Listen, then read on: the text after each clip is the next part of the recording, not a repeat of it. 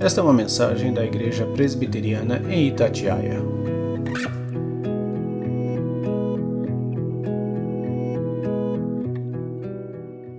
Edivaldo Donizete, ele é pastor da segunda Igreja Presbiteriana em Barra Mansa.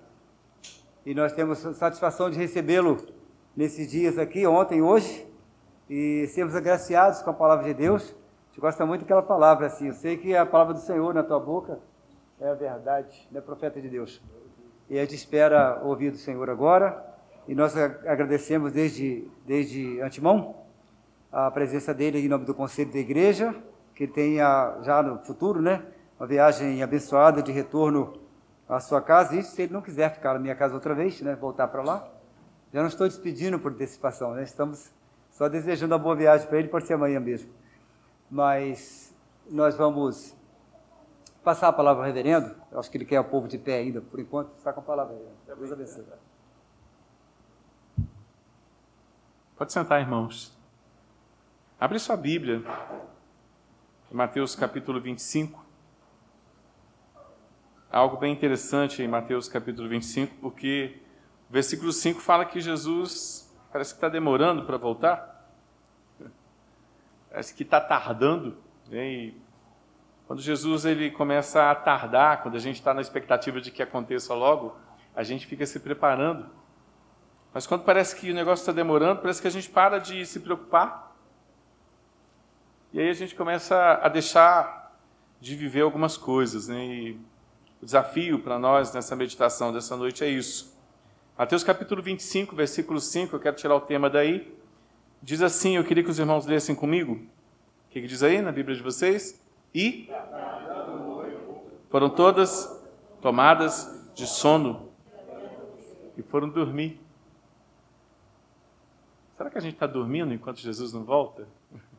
É que está achando que ele está demorando demais e a gente resolveu dar uma descansada? Uma descansada na fé? Feche seus olhos. Senhor, nós queremos que o Senhor fale conosco mais uma vez, ministre aos nossos corações sobre esse texto de Mateus 25. Se porventura, Senhor, estivermos dormindo enquanto o Senhor não volta, nos acorda hoje, Pai. Nos sacode, nos deixa, Pai, viver, ó Pai, a dormência, Pai, sem sentimentos, ó Deus, sem sensibilidade em relação ao Senhor em relação à tua palavra, em relação à tua igreja. Nos acorda, Deus, nos sacode. Antes que a trombeta toque, Senhor, nos acorde, para que quando Deus a trombeta tocar, estejamos te esperando, Senhor, aguardando o teu retorno, com todos os exercícios devocionais em dia, com a lâmpada cheia de azeite, trabalhando, Deus, na tua casa, trabalhando fora da tua casa, trabalhando na família, Deus, trabalhando no nosso trabalho, nas eventualidades possamos estar te esperando, não com sono, mas com a expectativa da tua volta. É a nossa oração em nome de Jesus. Amém. Enquanto o noivo tarda, esse é o tema. Enquanto o noivo tarda, irmãos, em primeiro lugar, do versículo 1, esse texto está bem dividido, né? Do versículo 1 até o versículo 13. Enquanto o noivo tarda, versículo 4, no entanto, as prudentes, então tenha prudência, Além das lâmpadas, levaram azeite nas vasilhas. Enquanto o noivo tarda, mantenha a sua lâmpada com, azeite. Isso é primeiro, em primeiro lugar. Enquanto o noivo tarda, é bom que a nossa lâmpada esteja cheia cheia de azeite. Isso é em primeiro lugar. Mas em segundo lugar, enquanto o noivo tarda, do versículo 14 até o versículo 30, lá no versículo 15, diz assim: olha a um deu cinco talentos, a outro dois, a outro um, a cada um segundo a sua própria capacidade. Então partiu. Enquanto o noivo tarda, além de manter a lâmpada cheia de azeite, é, esteja em plena atividade com seus talentos, desenvolva seus talentos dentro da igreja. Tenha talentos para serem desenvolvidos dentro do corpo de Cristo. Mas em terceiro lugar, enquanto o noivo tarda também, do versículo 31 até o versículo 46, fora da igreja, desenvolva a sua missão. Dentro da igreja, talento, fora da igreja, missão. E na vida particular, mantenha sua lâmpada cheia de azeite. enquanto o noivo tarda, enquanto ele não volta. Ele disse que viria, Antigo Testamento, de Gênesis a Malaquias, e ele veio. Ele disse que venceria Mateus, Marcos, Lucas e João, e venceu. Ele disse que voltaria, daqui a pouco ele volta. E é bom que quando ele voltar, e é bom que quando a trombeta tocar, a gente não esteja dormindo, tomados de sono, sem expectativa, sem aguardar o seu retorno. Vamos pensar nisso, irmãos? Jesus, ele requer que a sua igreja não esteja dormindo quando ele voltar. Será que a gente vai estar dormindo?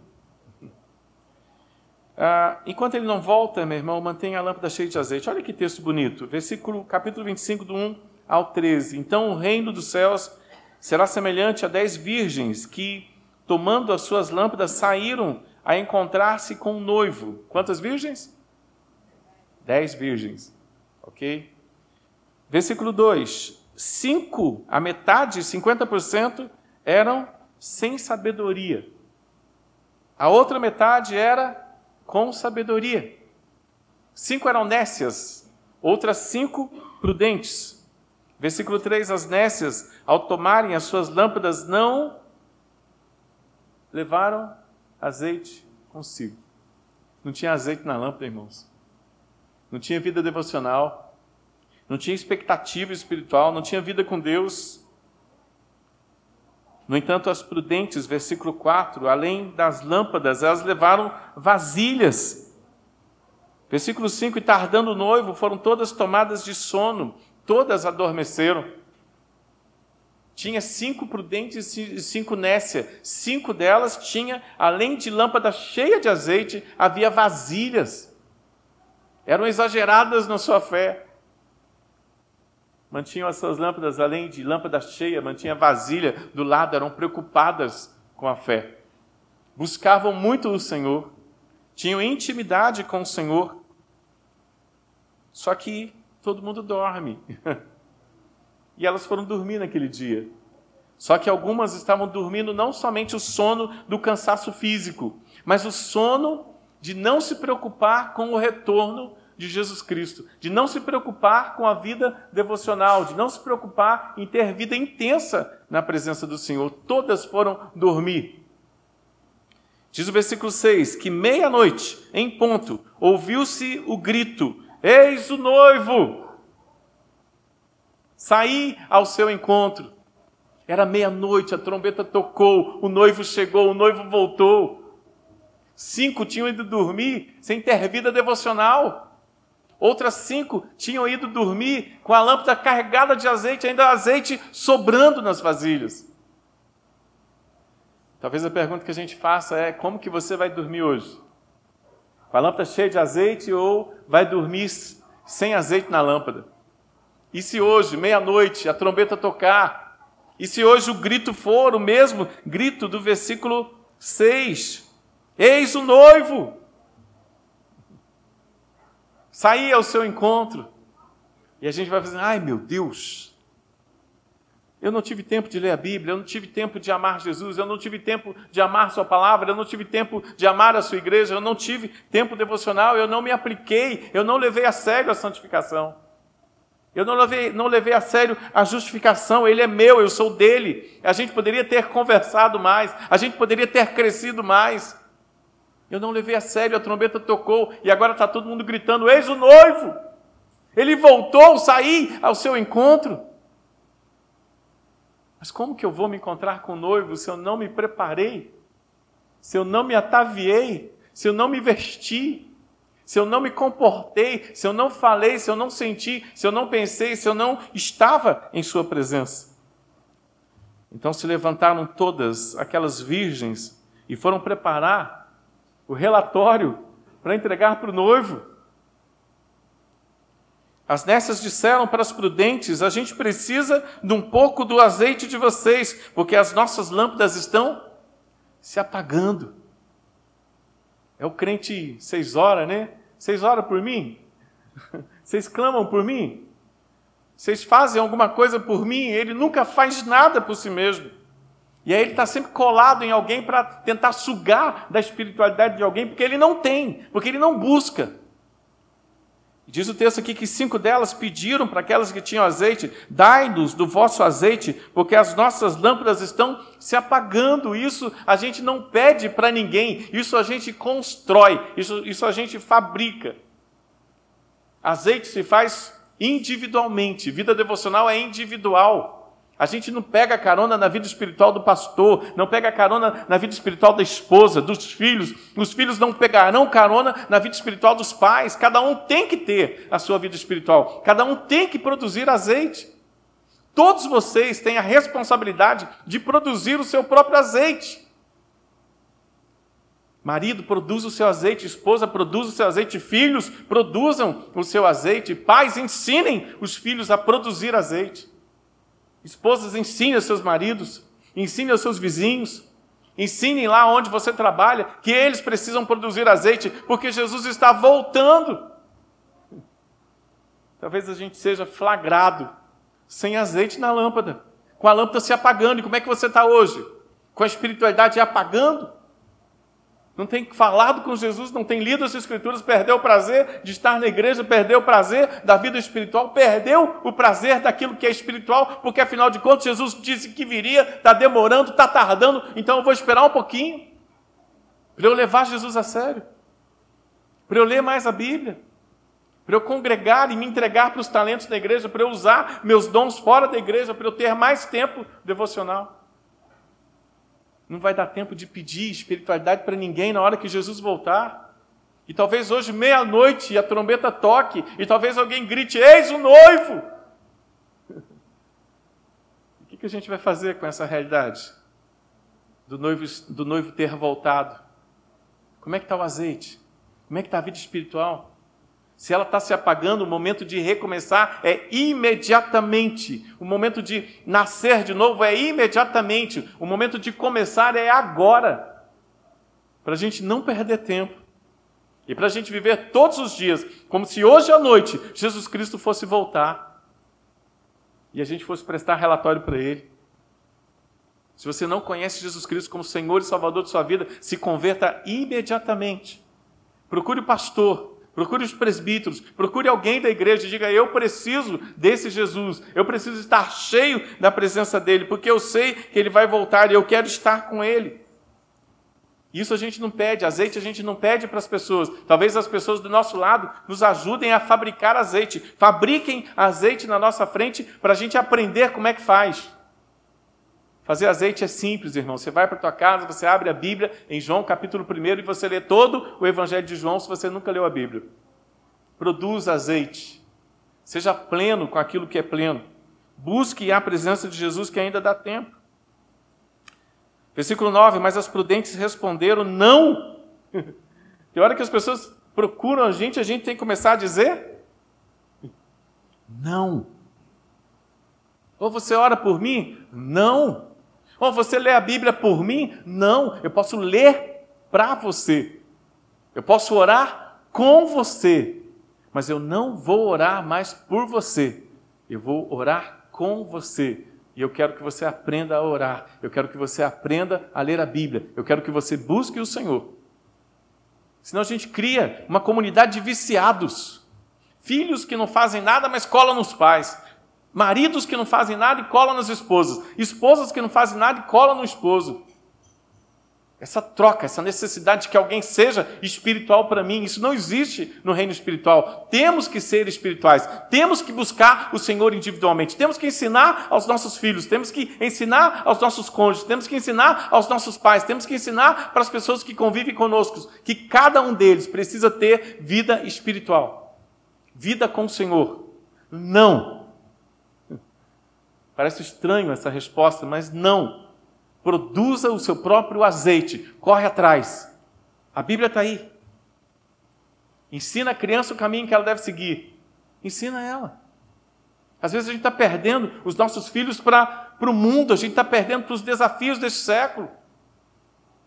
Eles precisam ter vida espiritual também. E os pais são responsáveis de ensinar isso para os filhos. Filho, você precisa produzir azeite.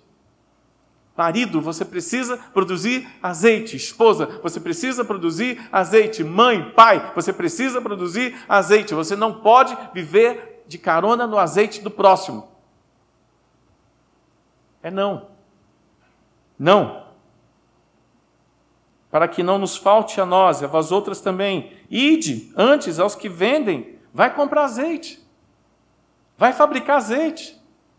Vai produzir azeite, vai crescer, vai amadurecer individualmente.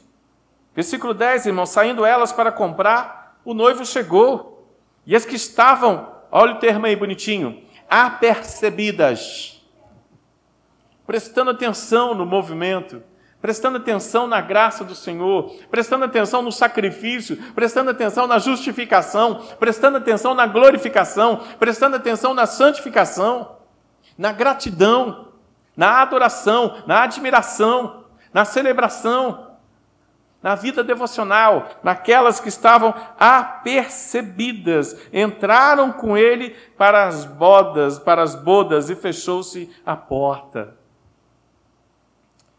Versículo 11, vocês. Podem ler, versículo 11.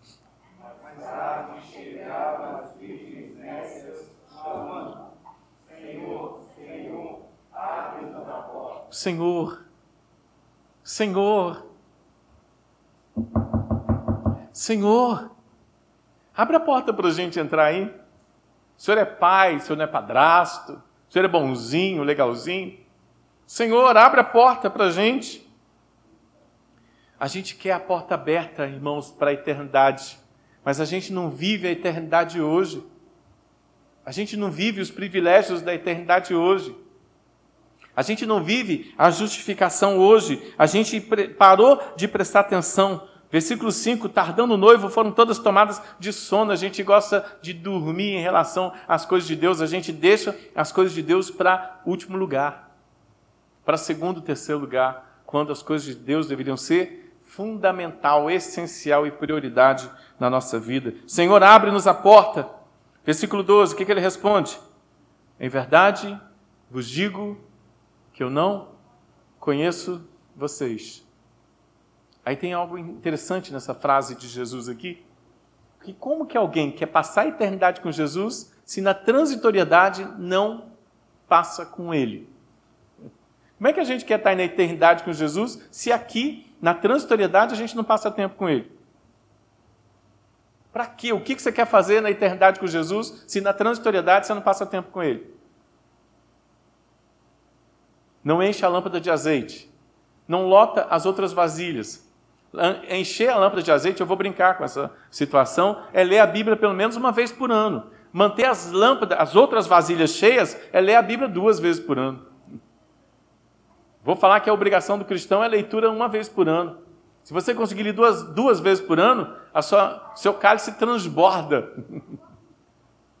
Estudar a Bíblia, muitas vezes, conhecer as Escrituras, é privilégio do cristão, irmão. E isso vai contar profundamente no último dia. No dia que a trombeta tocar, no dia que o grito for dado, eis um noivo. A gente precisa estar com a leitura bíblica em dia. Com a vida devocional em dia. Em adoração, com adoração em dia. E adoração não é estar cantando dentro da igreja. Adoração é adorar em espírito e em verdade, é ler Bíblia e lutar contra os pecados que nos assedia diariamente. Pecados que todos nós temos e que precisamos combater diariamente.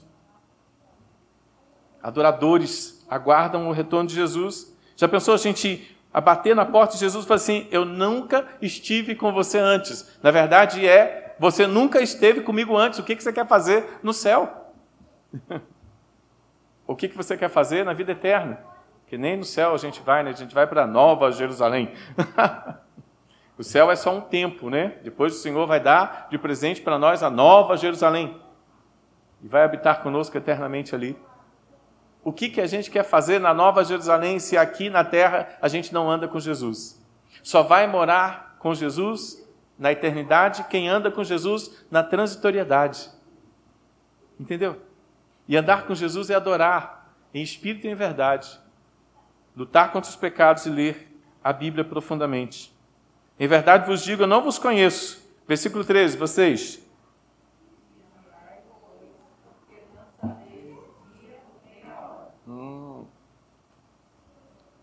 Vigiai. Vigiai porque você não sabe que hora que ele vai chegar. Enquanto o noivo tarda, irmão, vigia. Vigia com a lâmpada cheia de azeite. Mas em segundo lugar, irmãos, enquanto o noivo tarda, desenvolva seus talentos dentro da igreja, meu irmão. Olha que texto bonito do versículo 14 ao 30. Será como um homem que, ausentando-se do país, chamou os seus servos e lhe confiou os seus bens, deixou de presente para eles a igreja. Deixou de presente para eles a igreja com dons e talentos internos para adoração e para edificação dos irmãos. A um deu cinco talentos, a outro deu dois talentos, a outro deu um talento. Cinco talentos, dois talentos e um talento. Um talento, literalmente. E olha o que, que eles fazem. Olha o que o texto diz, o versículo 15. Olha só, a cada um, o que, que diz aí? Segundo a sua própria capacidade. Deus não dá para a gente talento que a gente não tem a condição de desenvolver. Entendeu? Desde que você nasceu, Deus tem te treinado e Deus tem te dado talentos para você usar para a glória dele, primeiro na igreja dele. Além de manter a, a, a vida devocional atenta, a lâmpada cheia de azeite, Deus quer que você trabalhe no seu reino, com os talentos que ele deu de presente para você. Uns receberam cinco talentos, outros receberam dois talentos, outros receberam apenas um talento, mas isso é dentro da capacidade. Ele não vai exigir que você faça aquilo que ele não te ensinou a fazer no, todo, no decurso todinho da sua vida. Vocês estão tocando violão aí. Vocês estão tocando porque o Senhor fez com que vocês aprendessem a tocar violão. Vinícius está aqui no computador, né? O Senhor ensinou Vinícius no computador. Você tem talentos. Todos temos talento. Não tem uma pessoa no corpo de Cristo que não tenha dons e talentos, entendeu? E não é um talento só. É cinco para alguns, é dois para outros. Esses que recebem umzinho, eles são meio preguiçosos e não dá muito para falar com eles. Porque eles falam assim: ah, é, eu vou deixar porque não vai fazer falta nenhuma. Talvez não falte, faça falta nenhuma dentro da igreja, mas vai fazer falta para você. No dia que Jesus perguntar para você o que, que você fez com o talento que Ele te deu de presente. O Senhor trabalha o nosso coração para que a gente diga para Ele: Eis-me aqui, usa-me a mim. O que, versículo 16 diz assim: O que recebeu cinco talentos saiu imediatamente e foi negociar com eles e ganhou outros cinco. Ele tinha cinco talentos, ganhou mais cinco talentos, ele ficou com dez talentos. Né? Matemática pura e simples aqui, né? Versículo 17: Do mesmo modo, o que recebera dois talentos, imediatamente saiu a negociar com eles e ganhou outros dois. Ele tinha dois talentos, ganhou mais dois, ele ficou com. Hã? Com quatro. Ficou com quatro. Muito bem. Mas o que receberam um talento e imediatamente saiu a negociar com ele e ganhou outro um. Hã? Esse é preguiçoso, né? Sem vergonha. Faz pouco na igreja e mesmo assim não faz nada. Ele não negociou, irmãos. Versículo 18, vou ler de novo, do jeito certo. Mas o que recebera um, saindo, abriu uma cova e escondeu o dinheiro do seu senhor. Eita! Você é quem nessa história? Você é o que tem muitos talentos e multiplica? Você é o que tem alguns talentos e multiplica? Ou você é aquele que tem um talento e resolve não fazer nada com esse talento que Deus te deu? Quem é você? Qual dos três é você? Qual das duas virgens ou das ah, dois, das duas seleções de virgens, você é as nécias ou as sábias, que recebeu cinco, dois ou um. Acontece, irmãos, que eis o noivo, ele vai voltar. Olha o que o texto diz: depois de muito tempo, versículo 19, voltou o Senhor daqueles servos e foi ajustar contas com eles. O Senhor vai voltar e vai ajustar contas com aqueles que deveriam estar aguardando o seu retorno. Então, se aproxima, aproximando-se, o que recebera cinco talentos, entregou outros cinco talentos, dizendo: Senhor, o Senhor me confiou cinco talentos, eis aqui outros cinco talentos que eu ganhei. Versículo 21, disse-lhe o Senhor: O que, que ele responde? Muito bem, servo bom e fiel. Fostes fiel no pouco, sobre o muito te colocarei entra na alegria, na celebração, no gozo, nas bodas, na festa, na eternidade do seu Senhor. Vamos fazer festa com você. Você é bom demais. Não é isso que a gente quer ouvir de Jesus quando ele voltar? Trabalhou direitinho na minha igreja, hein? Levou muito a sério o serviço da igreja, hein? Versículo 21. Disse-lhe o Senhor, não, pulei, né? Ah, versículo 22. E aproximando-se também o que recebera dois talentos, disse: Senhor, dois talentos me confiastes, aqui tens outro, dois que ganhei. Disse-lhe o Senhor: Muito bem, servo bom e fiel, fostes fiel no pouco, sobre o muito te colocarei. Entra na alegria, celebração, nas bodas, na festa, na eternidade do seu Senhor. É festa, irmãos. É festa para quem manteve a lâmpada cheia de azeite. É festa para aqueles que trabalharam com avidez, com alegria, com disposição, com santificação no seu reino, que levaram a sério o seu reino dentro da igreja, levaram a sério seus dons e talentos para a adoração e maturidade dos irmãos, levaram a sério. Todo mundo tem talento. Pastor e conselho pode ajudar você nos seus talentos. Se você não sabe quais são os seus talentos, pergunta porque Jesus um dia vai perguntar o que, que você fez com os talentos que ele deu de presente para você, com a capacidade que ele deu de presente para você. Chegando por fim, irmãos, versículo 24: O que receberam um talento disse: Senhor, sabendo que és homem severo, que ceifas onde não semeastes, ajunta onde não espalhastes, receoso, Escondi na terra o teu talento, mas aqui ele aqui, ó, é seu. Te devolvo.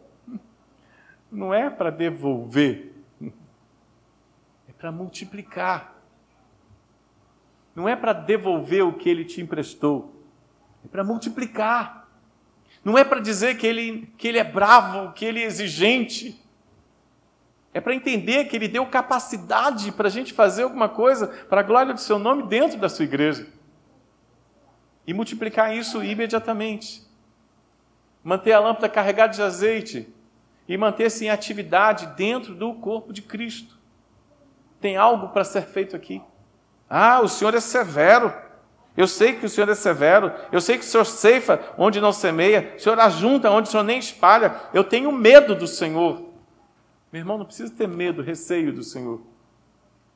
A gente tem que ter admiração, adoração, gratidão pelo que ele fez por nós na cruz do Calvário. Não é medo, é comunhão, é gratidão. É igual Isaías, quando ele toca, quando, quando o Senhor toca a boca de Isaías e o purifica com a brasa ardente do altar. E o Senhor pergunta: a quem enviarei, a quem há de ir por nós? É se colocar à disposição. Eis-me aqui, Senhor. Não transfere isso para ninguém, me usa, me capacita. Versículo 26, o Senhor responde: Respondeu-lhe, porém, o Senhor, servo mau, serve mal, negligente. Sabia que eu ceifo onde não semeei, sabia que eu ajunto onde não espalhei. Cumpria, portanto, que entregasses o meu dinheiro aos banqueiros e eu, ao voltar, receberia com juros aquilo que é meu. É Deus que te fez nascer, é Deus quem te deu família, é Deus quem te sustenta, é Deus que te deu capacidades, é o Senhor quem te deu talentos. Você é dele, seus talentos pertencem a Ele, você é para Ele, a sua alegria é Ele. O fim principal do homem é glorificar a Deus e ser feliz nele. É para ele que eu existo, é para ele que eu respiro. Eu não sou para mim mesmo. Cumpria que você devolvesse aquilo que é meu. E aí o texto diz assim: tirai depois o talento e dai ao que tem dez. Jesus quer que todo o trabalho que ele planejou acontecer no corpo de Cristo aconteça. Já percebeu que aqueles que são muito ocupados, que têm dez talentos já, eles recebem outro talento para continuar muito ocupados. E percebe que eles fazem isso com alegria, com amor, com disposição, sem reclamação, sem transferir responsabilidade para ninguém, dizendo eu que vou ter que fazer, bora fazer. Já tem dez talentos para trabalhar. Aí Jesus me põe mais um, bora, me ajuda, Senhor. Mas vamos fazer. Não tem nada mais importante para o servo de Deus do que manter a sua lâmpada cheia de azeite. Não tem nada mais importante para o servo de Deus do que trabalhar com alegria no seu corpo. Mesmo que ninguém reconheça, mas Jesus reconhece e no final das contas irá nos chamar de servo bom e fiel. Fostes fiel no pouco, agora sobre o muito te colocarei. Pode entrar na eternidade. Servo bom e fiel, leu muito as Escrituras. Servo bom e fiel, trabalhou com muita alegria na casa de Deus. O texto diz aqui algo interessante. Versículo 27. Você deveria ter procurado os banqueiros.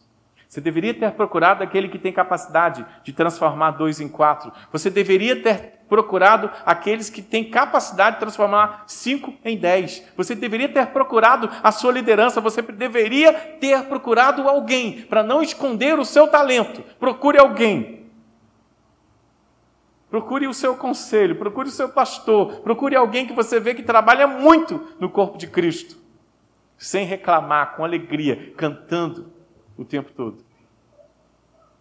Cola em alguém, fala assim, eu não sei o que eu tenho que fazer. Cola em alguém que está fazendo. Porque Jesus, no final das contas, deu esse único talento para aquele que trabalhava muito. Tirai, versículo 28, tirai o talento e dai ao que tem dez. Versículo 29, a todo o que tem ser, é, se lhe dará e terá em abundância, mas ao que não tem, o que não leva a sério, o que não ora, o que não lê, o que não trabalha, até o que ele pensa ter lhe será tirado. Versículo 30, vocês.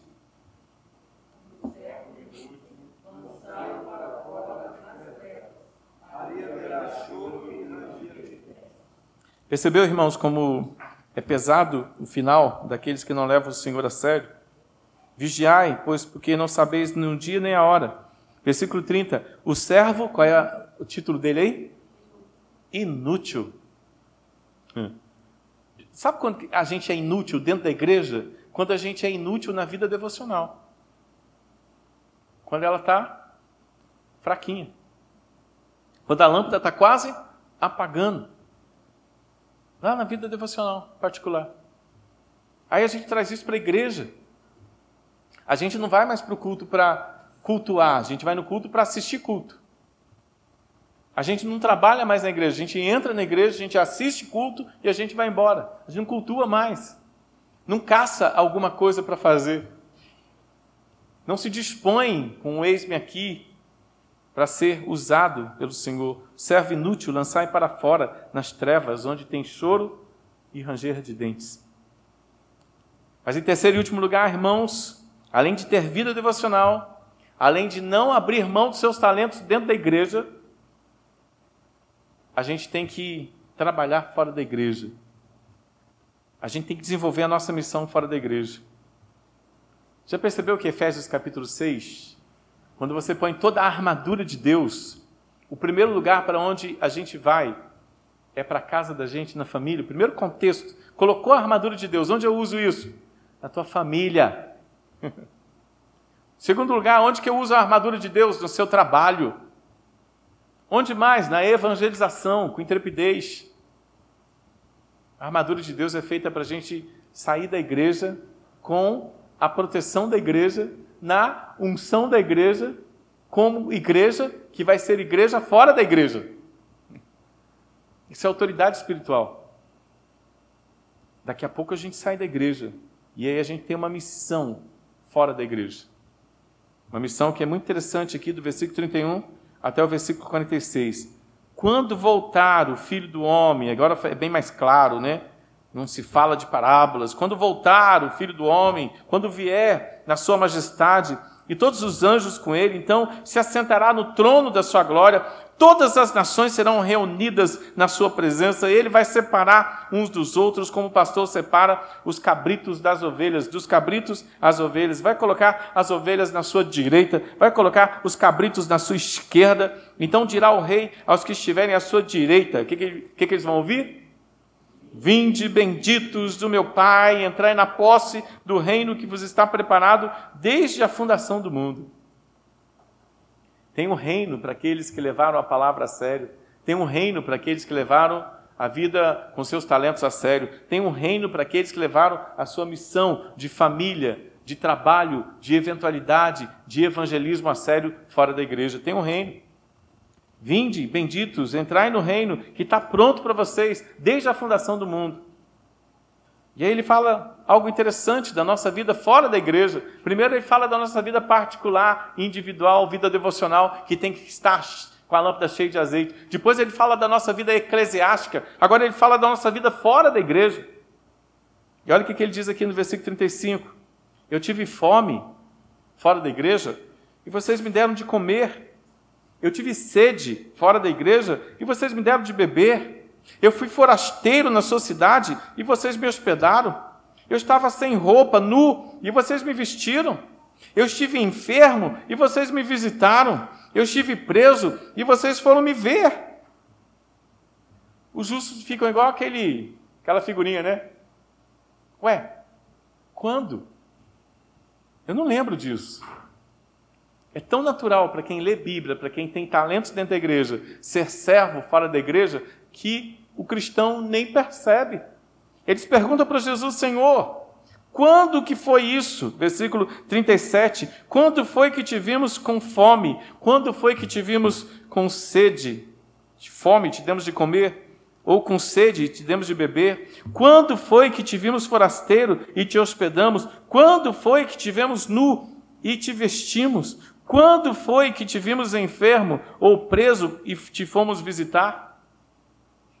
É tão natural, irmãos, para quem lê Bíblia e tem talento dentro da igreja, ser bênção fora da igreja, que ele nem percebe o quanto ele é importante para o seu bairro, para a sua vizinhança, para a sua cidade, para o seu estado, para o seu país e para o seu mundo. Quem ama a Bíblia, quem ama os talentos dentro da igreja, é uma bênção fora da igreja sem perceber. Entendeu? Está entendendo? Quem ama a palavra de Deus, quem tem vida devocional, quem tem vida eclesiástica, é bênção fora da igreja, sem perceber.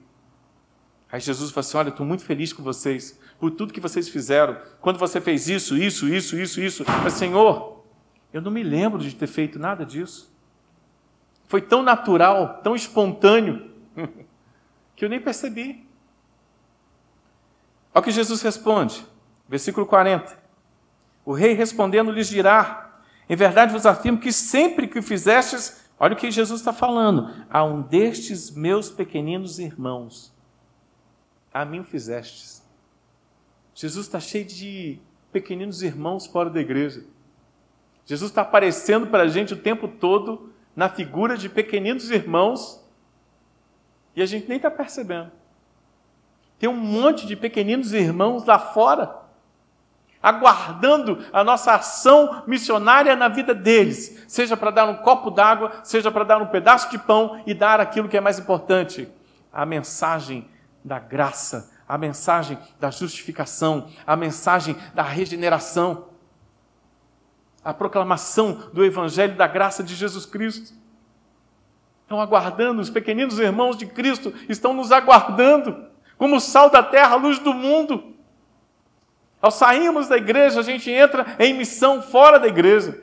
Em estarmos na igreja, a gente está contemplando a beleza do Senhor, meditando na Sua presença, adorando o Senhor, cuidando dos irmãos para que os irmãos não enfraqueçam o corpo de Cristo. A comunhão dos santos é um ambiente onde a gente se cuida, para que todos estejam na presença do Senhor, crescendo em espiritualidade se santificando com a leitura da Bíblia. João 17, 17, Jesus ora: santifica-os na verdade, a tua palavra é a verdade. Mantém esse povo com a lâmpada cheia de azeite. aguardando o retorno de Jesus. Mantém esse povo todo trabalhando no corpo de Cristo. E mantém esse povo atento às eventualidades lá fora. Porque está cheio de pequeninos irmãos aguardando você ser bênção na vida deles. Talvez o seu vizinho, talvez o seu próprio filho, talvez as pessoas que trabalhem com você estão aguardando que você defenda a graça de Deus, que você tenha Jesus como Senhor, santificado no seu coração, para ser resposta para as indagações que eles têm. O mundo aguarda a nossa interferência para ser curado de suas demências, de suas doenças, de suas preocupações, de suas angústias, de suas dúvidas.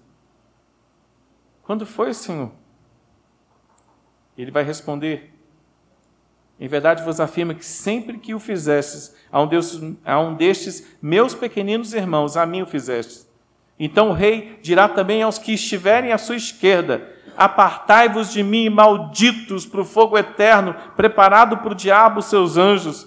Eu tive fome, não me deste de comer. Eu tive sede, não me deste de beber. Fui forasteiro, não me hospedaste. Estando nu, não me vestistes. Achando-me enfermo, preso, não fostes ver-me. A gente está vivendo um pânico, um medo, desespero, estresse, e a gente está deixando de olhar para as pessoas fora da igreja. A gente está se preocupando mais em evangelizar ah, os nossos vizinhos. A gente está mais pedindo a nossa rua para Jesus. A gente não anda mais pedindo o nosso bairro para Jesus. A gente não anda mais pedindo o nosso estado para Jesus, nossa cidade para Jesus. A gente deixou de olhar para as almas como pessoas que precisam ser salvas. A gente deixou de olhar para os pequeninos amigos de Jesus. E a gente se esqueceu que a autoridade é toda dele, toda autoridade é minha no céu e na terra. Ide, fazei discípulos. A gente perdeu a visão de fazer discípulo. A gente não tem mais uma lista de oração de discípulo. Em João capítulo 1, quando André se converte, ele se converte e vai para casa e chama Simão. Ele prega o evangelho para Simão. Quando a mulher samaritana se converte, ela sai correndo e volta para o seu contexto, ela deixa a água, mas ela vai contar para todo mundo que ela teve um encontro sério com Jesus Cristo que mudou a vida dela.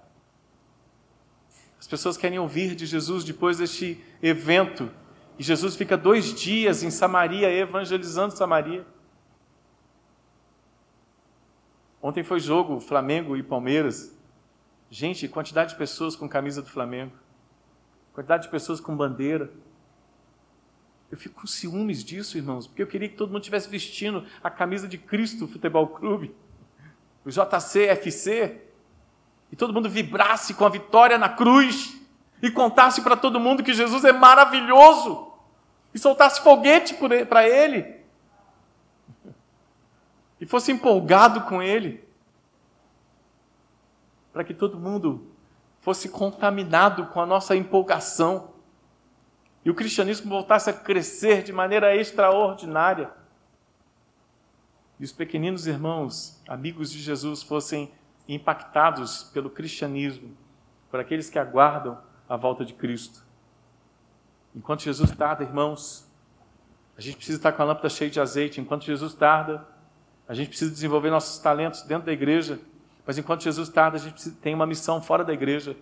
Você não nasceu para ter família, para trabalhar, para estudar e para correr atrás de suas metas neste século. Você nasceu para a glória de Jesus. E a gente glorifica o nome de Jesus quando a gente olha para as pessoas por quem Cristo morreu e até para aquelas por quem Cristo não morreu, para ser bênção e referencial de vida, de graça, de luz na vida delas. Quando foi que te vimos, Senhor? E aqueles que não levaram Jesus a sério, nesse sentido, fora da igreja, vão ouvir dele, versículo 41, Apartai-vos de mim, malditos, eu não vos conheço. E aí Jesus diz: Eu tive fome, você nem ligou. 44, e eles lhe perguntarão: Senhor, quando foi que te vimos com fome? Quando foi que te vimos com sede? Quando foi que te vimos forasteiro? Quando foi que te vimos enfermo e preso e não te assistimos? Então ele responderá: em verdade vos digo que sempre que o deixastes de fazer a um destes mais pequeninos, deixastes de fazer. Ah, não é problema meu, é problema da educação, não é problema meu, é problema do prefeito, não é problema meu, é problema da é problema dos outros. Não transfira os privilégios de ser bênção na vida das pessoas, dizendo que quem deveria cuidar das pessoas são outras pessoas e não você. Deus deu de presente para nós os nossos pequeninos, os pobres nossos de cada dia, os pequeninos nossos de cada dia, os nossos vizinhos, nossos amigos, nossos irmãos, as pessoas que têm comunhão conosco, foram dadas de presente para nós fora da igreja, para a gente influenciá-los. Sal, luz, bom perfume de Jesus na vida deles, resposta na vida deles. Uau! O Senhor nos deu de presente. Ou a gente faz alguma coisa e vai dizer, e o Senhor vai dizer: Olha, tá de parabéns, pode entrar, vinde benditos de meu Pai. Ou a gente não leva a sério e a gente vai ouvir: Apartai-vos de mim, malditos, para o fogo eterno. Uau! E onde que começa tudo isso? Mantendo a lâmpada cheia de azeite, perguntando para os irmãos o que, que eu posso fazer para ser bênção dentro dessa igreja. E lá fora, estando atento para a missão que Jesus deu de presente para cada um de nós. Versículo 46, fechando, diz assim: Irão estes para o castigo eterno, porém os justos para a vida eterna. Como é que a gente aplica isso tudo, irmãos, na nossa vida? A gente começa a, enchendo a lâmpada de azeite, irmãos. A gente dá sequência se colocando à disposição dentro do corpo de Cristo. E a gente termina isso lá fora, daqui a pouco, quando a gente vai para casa. Lembrando que a gente tem vizinho que precisa de Jesus. Lembrando que onde a gente trabalha tem gente que precisa de Jesus e que precisa de você. Lembrando que tem gente que precisa de um bom dia seu. Quem sabe você comprar uma Bíblia, fazer uma lista de pessoas que Deus colocou na sua vida e começar a comprar uma Bíblia por mês, em um ano ter comprado 12 Bíblias e ter presenteado 12 pessoas que Deus colocou do seu lado, pequeninos amigos de Jesus. Que Jesus nos abençoe. Feche seus olhos.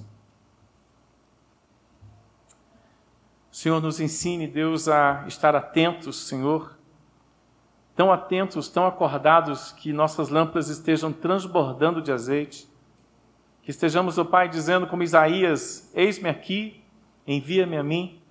E que lá fora, Senhor, nos desafios missionários, ó Pai, no nosso lar, na nossa rua, nosso bairro, nossa cidade, nosso trabalho, possamos também estar à disposição, ó Pai, cuidando dos pequeninos amigos que o Senhor já colocou na nossa vida.